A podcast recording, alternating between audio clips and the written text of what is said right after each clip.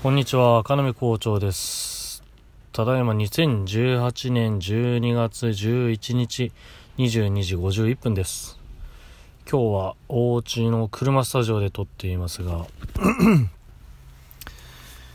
日はですね、仕事についてちょっと話しますが、あのー、ね、赤裸ラジオなんですけどね、赤裸々に語ってた方が、まあ、僕もね、そういう人の仕事とか、ちょっと興味あるんで、聞いてみたいなと思ってる反面、自分の仕事を説明しようとすると、ちょっと、なんていうんですかね。見バレって言うんですか？見バレって言うんですか？まあそういうのが怖いんで、そこまで細かくは言えないんですけど、あのー、ちょっとひどい仕事が、ひどい仕事というかね、あってね、あの、今週の金曜日の夜に、そこの現場にね、仕込みに行くというか、あの、ディスプレイをしに行くっていう仕事がありますね。で、そもそも、その話が来たのが、相談が来たのが、なんて言うんですかね、その、具体的にあんま言い過ぎちゃあれなんですけど、クリスマス用の、なんかでっかい、ね、プレゼントボックスみたいな箱を作りますみたいな話があって、その中の一面をウィンドディスプレイみたいにしたいと。ウィンドウディスプレイみたいにしたいということなんですけど、もともとその箱の方を、でっかい箱の方を作っている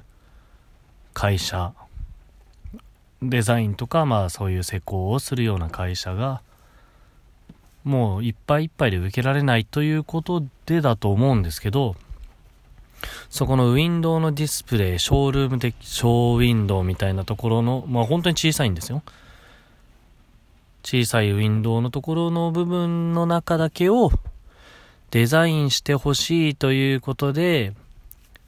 あ僕が仕事をお願いしているような人とか、まあ、関わってる人にそういう相談があって、その相談を受けた人が僕の方に、このもう2週間前とかだったのでね、相談が来たのが、今週の金曜日から数えて2週間前とかですよ。この短期間でできるその装飾とか、ってどんな感じでやればいいかな、みたいな、そのディスプレイをどういう風にね、その2週間しかない中でも、なるべくだったら、その、まあ、限りなく良いプランで出したいというのがもちろん、ね、どんな仕事でもそうだと思うんですけど、その納期の中で、どういう風なディスプレイができるかとか、どういう素材のものを使うんだったら納期が間に合うかとか、そういう相談をまず受けて、で、まあこんな感じのプラン、あまあそのね、デザインをするデザイナーの方から、こんな感じのことを考えてるんだけど、みたいな3案ぐらい相談をされて、で、ああ、じゃあこれだったら間に合うし、これだったらここはこうしないと、ちょっとまずいんじゃない？みたいなやりとりがあって進めていたんですけど、こういう仕事って、その、なんだろう、エンドユーザー的な人っていうのは、まあ、企業に当たるんですけれども、ほとんどがね、メーカーとか企業ですよね。そのメーカーから広告代理店に相談があって、そこから私たちみたいな会社にまあいろいろ発注があるわけなんですけれども、ほとんどがそういう流れなんですけれど、あのー、ね、そのデザイナーの方と僕とまあ他の相談をするいろんな人たちと話をして提案をしまして、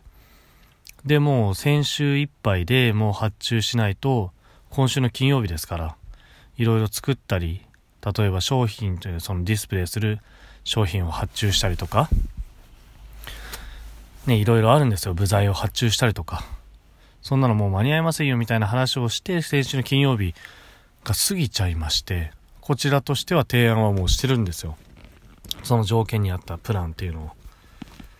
で、なんだかんだ月曜、火曜ですよ、今日は。昨日にも一回ひっくり返って、で、今日にもう一回ひっくり返って、うーん、で、どうしようみたいな、もう、お二人しちゃおうかみたいな話もなったんですよね。うん。あの、難しいところで、あのー、扱う予算っていうのが、やっぱり仕事によって違うんですけれども、その案件によってというんですかね。今回の案件に関して言ったら、もう、別に利益が取れないよっていうことを言ってるわけじゃなくて、すごく少額の売り上げにしかならないんですよね。にもかかわらずこの2週間バタバタになった上に、その、結局ね、今日も、その、なんていうんですか、ひっくり返っちゃった話っていうのが、メーカー、エンドユーザーであるメーカー、クライアントのメーカーの、まあデザインとかプロデュースをしてる担当者なんですかね。もうその人の意見で全部こうしたい、ああしたいっていうのにひっくり返っちゃったんですよ。だったらこっちから提案することは全くなかったんじゃないのっていう話にまあなっちゃったわけですね。そして最初からそうするんであれば僕たちが関わることもなかったんですよ。っていうね、もう、なんなんて言うんだろうな。あ、こんなことはな、慣れっこというか、よくある話なんで、全然怒りを感じてるっていうことは全然ないんですけど、まあ、ね、とろに終わってしまうみたいな感じですよね。うん。そしてね、その何が言いたいかっていうとですね、僕はその広告代理店の方たちと今回は打ち合わせも一度もしてないんですよね。あのー、相談してきたデザイナーとその上にいる制作会社の人が打ち合わせには出てるらしくて、というか、まあ、2回だけ、その最初の相談を受けた時ぐらいしか打ち合わせはしてないはずなんですけど、それ以降、メーリングリストっていう、その、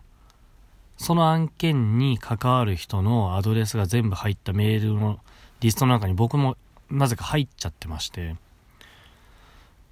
そのね、広告代理店の人が10人ぐらいと、僕デザイナー制作会社一人一人一人